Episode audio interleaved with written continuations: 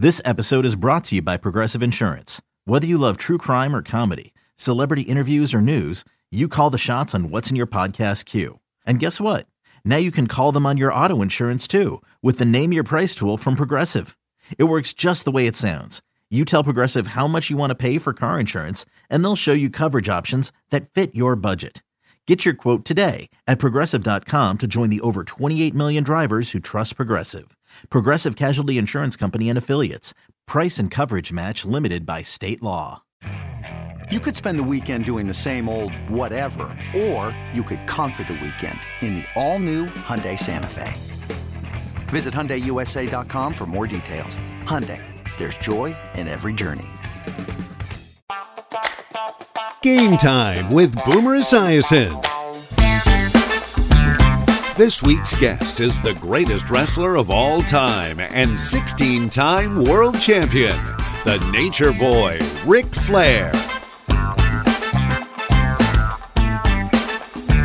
Today's guest is a 16 time champion who's considered by many, both inside and outside the sport, to be the greatest professional wrestler of all time. Now, for his accomplishments in the ring, career that spans nearly four decades, and he's been enshrined in the WWE Hall of Fame twice.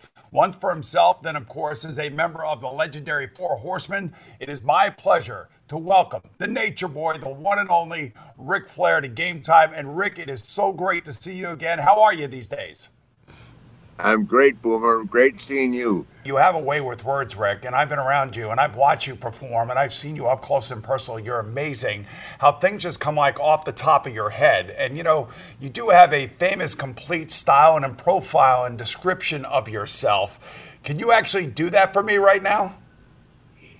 You mean about the whole limousine riding or the Yes, style and yes. profiling? Can you do it? Style and profile. I am the Rolex wearing, woo, diamond ring wearing, limousine riding, jet flying, kiss stealing, styling and profiling, kissing all the women and make them cry, son of a gun. That's having a hard time on Boomer's show. Hold my alligators, hold my alligators down. Woo! I love it, man. You are definitely a entertainer. There's no question uh, about that. I have really a good question for you. I'm sure you've never heard this one before. Is wrestling fake? I mean, what what is it about it that actually draws so many eyes and so many people to it? Re- wrestling is choreographed, but it's far from fake.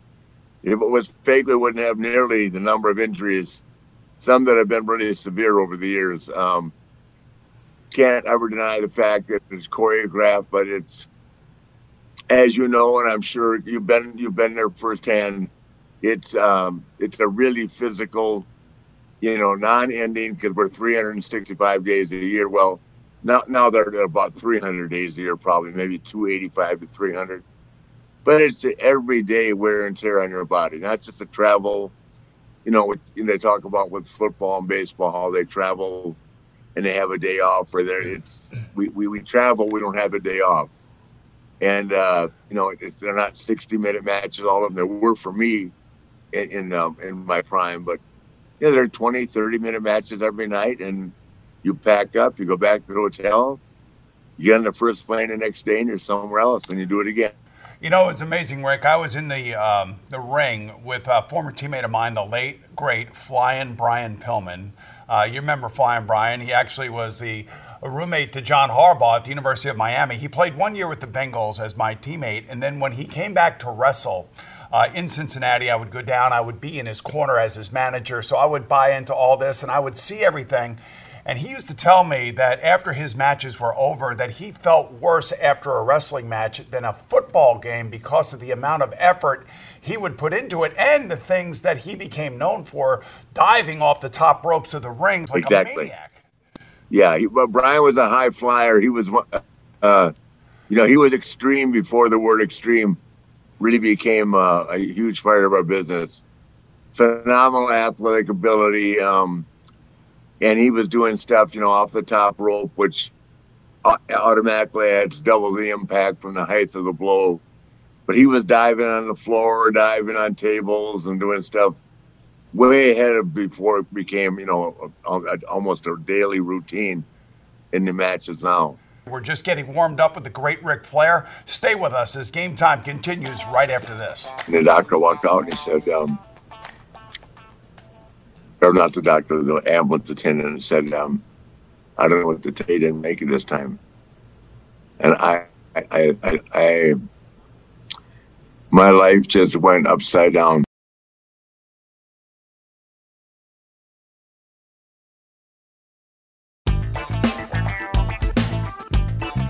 Welcome back to Game Time with Boomer Esiason. Welcome back to Game Time. It's no exaggeration to say that Ric Flair faced obstacles in his life right from birth. He was given away for adoption as part of an infamous baby kidnapping scandal fronted by the Tennessee Children's Home Society. And, and Rick, you know, years later, 60 Minutes did an expose of this horrible child trafficking scam that went on there. Uh, your biological mother was a part of this. Did you ever get a handle on how all of this happened and how it happened to you?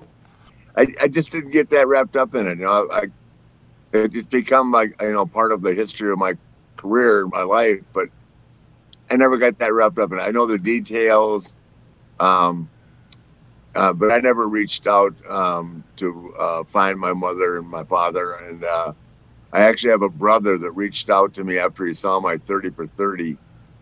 Um, reached out to my wife and said, you know, do you want to get together? And I just, you know, yeah, I, I, don't even know what I would say to him. It, it, I wasn't being rude. I just, I, I don't have to. I don't. I don't dwell on the past. I, I was going to say the silver lining through all of this is uh, that your adoptive parents were so supportive uh, to you, yes. and you were lucky to have them, right? Yes, exactly. So, when did you get interested in wrestling? Well, I uh, was playing football in, in Wisconsin, and I got recruited by Wisconsin, um, Michigan, Minnesota, Lawrence University up at, by Appleton near Green Bay. About, yeah, I guess 12 schools. I can't remember all of them. Oh, Iowa. So I went on a trip to, um, you'll like this. I went on a trip to Ann Arbor. And uh, I stayed in the Beta House with uh, Dan Dierdorf and um, Jim Mandich. Names really? from the past, wow. right? Yes and and uh, well Bump was the coach then. Pete was the AD, and um, I loved it. I had a great time. I signed a letter. You know, I signed a letter of intent, and then um, my academic advisor wouldn't write, would not write a letter to the school, which was mandatory. Then that he thought I could predict a grade point that would keep me there. So I ended up going to Minnesota with Mike McGee. Do you remember that name yeah, from the sure past, do, yeah. right? Yeah, Mike, you know, he got he played at Duke, won the Outland Award trophy, and then uh, broke his neck playing with the Cardinals. You know who I'm talking about, right? Yes, yes, yes. Became, became an AD at uh, um, US, USC, and then finally at uh, South Carolina here. So I ran into Mike over the years, but he was the offensive line coach from Warmath. I went there. Uh, I ran a very slow 40. So I went from being a linebacker to an offensive guard in one day and then everything was going great until summer school. and they wanted me to go to summer school for six weeks. I made it two days. so I can understand I why you got involved in wrestling. Yeah, now I can understand why you got involved in wrestling. And this is where yeah. you, I guess, meet Verne Gagne, right? Well, his son was a good friend of mine in college. Greg Greg started in Minnesota, transferred to Wyoming. Verne gave me the opportunity to try out I quit three times. it was so hard. it was nothing like I envisioned it, and uh, you know the workout and the, the, preparation for it was was really intense. And Verne, you know, I don't know if I know much about him, was a really intense guy. Um, you know, national champion, mm-hmm. collegiately played for the Packers, but a really tough guy that uh, just pushed us to the max. He wanted to make sure that we you know, if, we were able to, to leave his school with his graces, that we didn't let him down and that we performed and conducted ourselves and we were in shape to, you know, to tackle this, this insane world of pro wrestling. Well, that is, Rick, that is what you call dedication, and he built it into you, and you built an empire because of him. So we'll be back with Ric Flair with more right after these messages. Brought to you by the Ford Bronco Sport. Built Ford Tough. It's time for a change. Instead of working from home, work from your luxury suite at Midtown Manhattan's Crown Jewel, the Kimberly Hotel. Now offering special monthly rates with the most impeccable safety and hygiene protocols to keep you safe.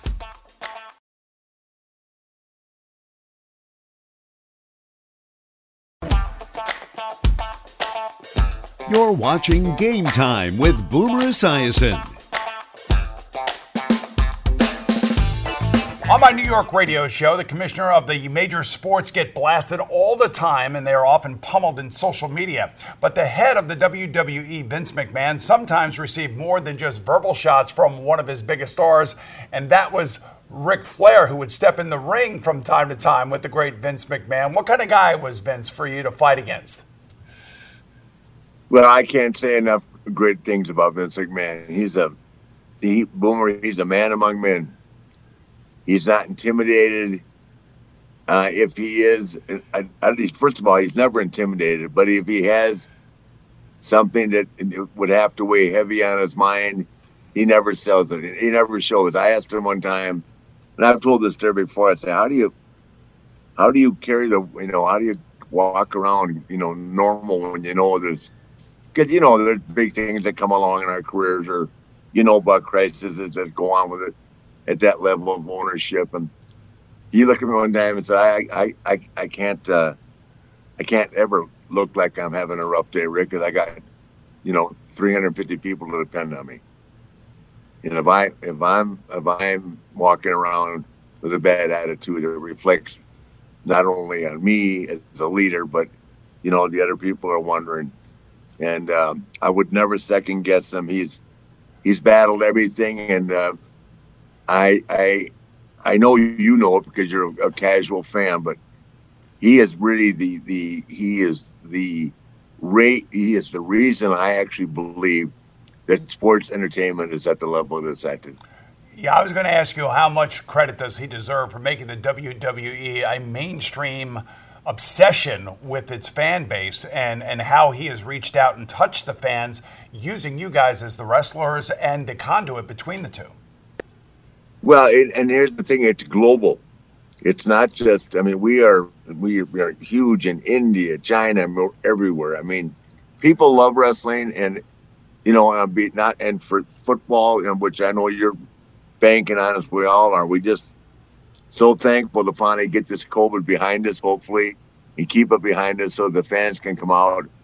But for him, he just everything that we've done at, at, at the other sports have taken. Our, our, WrestleMania, if you look at your Super Bowls back in the 80s compared to where they are now, and the presentations and the entertainment and the music and the pyro and everything, that, that, that all came from Vince McMahon. It all came from wrestling and people that kid themselves. Even at the NBA All Star game now is more about entertainment than it is the game. And, uh, and there's a reason why. That uh, he combines the two, but at the end of the day, he brings great athletes to the table that put on great performances. And, uh, you know, there's a good guy and a bad guy, just like there is in sports, uh, in, in football. And, uh, I'm, I'm just, you know, I'm thrilled to know him. All right, we'll be back more in a moment with the great Ric Flair. Stay with us.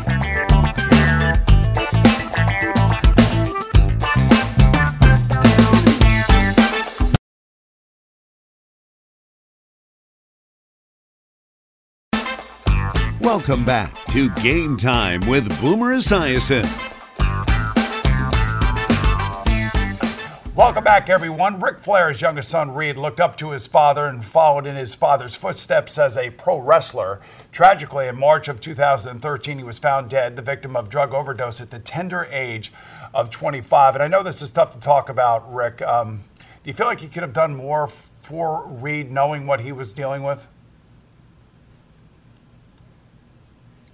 Um, I don't, I don't know because I, it's I've never really had a chance to explain what, what we did do for him. I mean, um, he was in, um, I think, a total of six rehab centers, and every time, you know, he, he came back, and it was, you know, it was the same story. Well, he, he, this time he's, it, it's it's good. He's gonna make it, right? And then, um, you know, for one reason or another. Um, I, I, I tell you what, I refuse to do, and I do blame myself for this. If this was the answer, is that their theory in, in, in rehabilitation of someone with problems like that is that you kick them to the curb, is their expression. In other words, let them bottom out, throw them out of the house, leave them in jail. Um, um, and uh, oh, I, I I left him in jail. His mom got him out. I didn't think jail would be that bad, but his mom got him out. He probably would have served maybe 90 days, but his mom got him out, and, and we had, had an argument about that. And and that's another interesting part of that equation. It's impossible to coexist as a, as a it's very difficult for a husband and a wife to coexist because their opinions are so different and women are more sensitive which they should be as their child. You know men sometimes you take a harder edge to it but i could never let him bottom out. And so if that if if if that's a problem i mean i know it, it came across on my 30 for 30 like and they always edit it the way they want to so they, they want it to look bad or they want it to look good. Um, I just said when he was 21 years old, he'd been in rehab centers, and unbeknownst to so many people, he had been on life support three different times. Wow. Prior, no, I mean serious life support, um, where the doctor called me in and you know that gauge they put on your finger to monitor your oxygen level. Yes. His oxygen was at 34 for 24 hours. Oof. So the doctor called me in and said, if he wakes up, Rick, he'll be brain dead. And uh, just want you to understand, and he'll he'll probably have lost the use of his limbs. He woke up and he was perfectly fine. And I looked at the doctor. I said, "How is this possible?" He said, "I don't know, Rick. It's a miracle." Mm. When he came home, I took him to Japan, and I, you know, got him started there, and he did really well. And when I left left him, I said, let me tell you something. They put Paul McCartney in jail here for smoking marijuana. And he's a lot bigger star than you. So you know where you're at.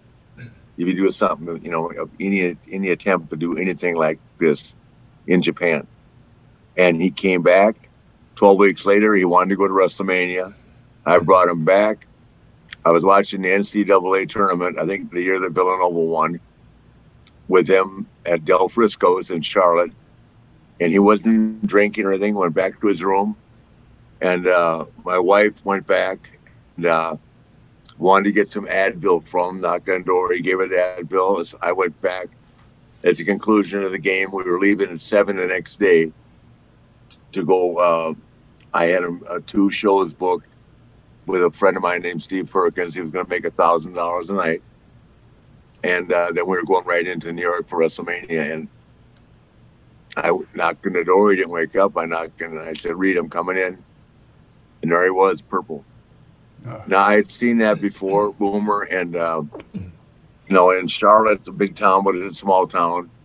911, same people, same police, same emergency team. And uh, the guy came in and said, Rick, you know, you, have, you know the you know the drill. You have to step out in the hall. And I thought, okay, God, this is I was calling everybody that I knew, and the doctor walked out and he said, um, or not the doctor, the ambulance attendant, and said, um, I don't know what to tell you, didn't make it this time. And I, I, I, I, my life just went upside down. I appreciate the pain, and I can hear uh, the heartache in your voice and how difficult it is to talk about it. I, I think our viewers appreciate you telling the story uh, we're going to be back in a moment with some final cage match questions right after this for the great Ric Flair. Rick, that was unbelievable, man.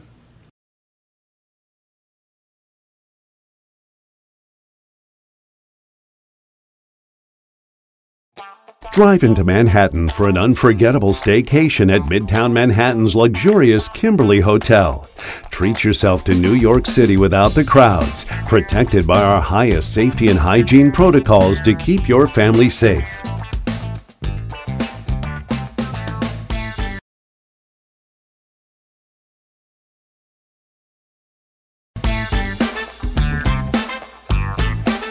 It's game time with Boomer Esiason.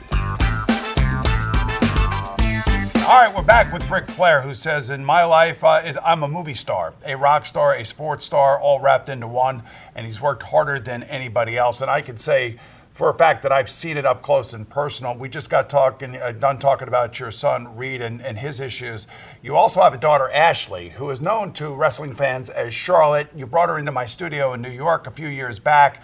A lovely gal, and she's doing great. I'm sure you're very proud of what she's become it's more than being proud. It's just to see her, the spectacular athlete in college, um, who literally just got involved in wrestling. She loved to come to the events I was in, but didn't live, you know, to be a wrestler.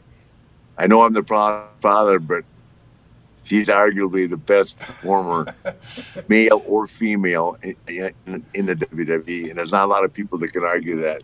You know, I was going to ask you. I was going to ask you who the best wrestler is of today. I think you just answered that question, so we won't have to go into that. No, no there's, a, there's, there's a lot. I'm not taking any credit from any of them, but I mean, the guys know that when you're a level nine gymnast, four-time All-American cheerleader, and you can play Division One sport in three different sports, and you choose volleyball, you don't start playing until you're in the ninth grade.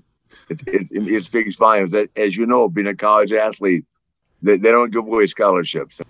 You know, Rick, final question from me is after talking to you and listening to your, your stories from start to finish, they're amazing.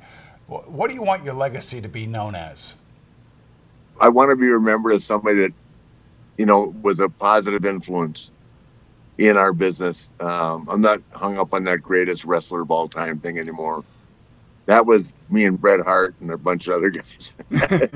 Well, that was all orchestrated. What's not orchestrated is your life and your honesty. Our thanks to Ric Flair for joining us today and to all of you for watching on Boomer Esiason, and I'll see you again soon, right here on Game Time. You said it's one thing to be a good guy, it's another thing to be a heel.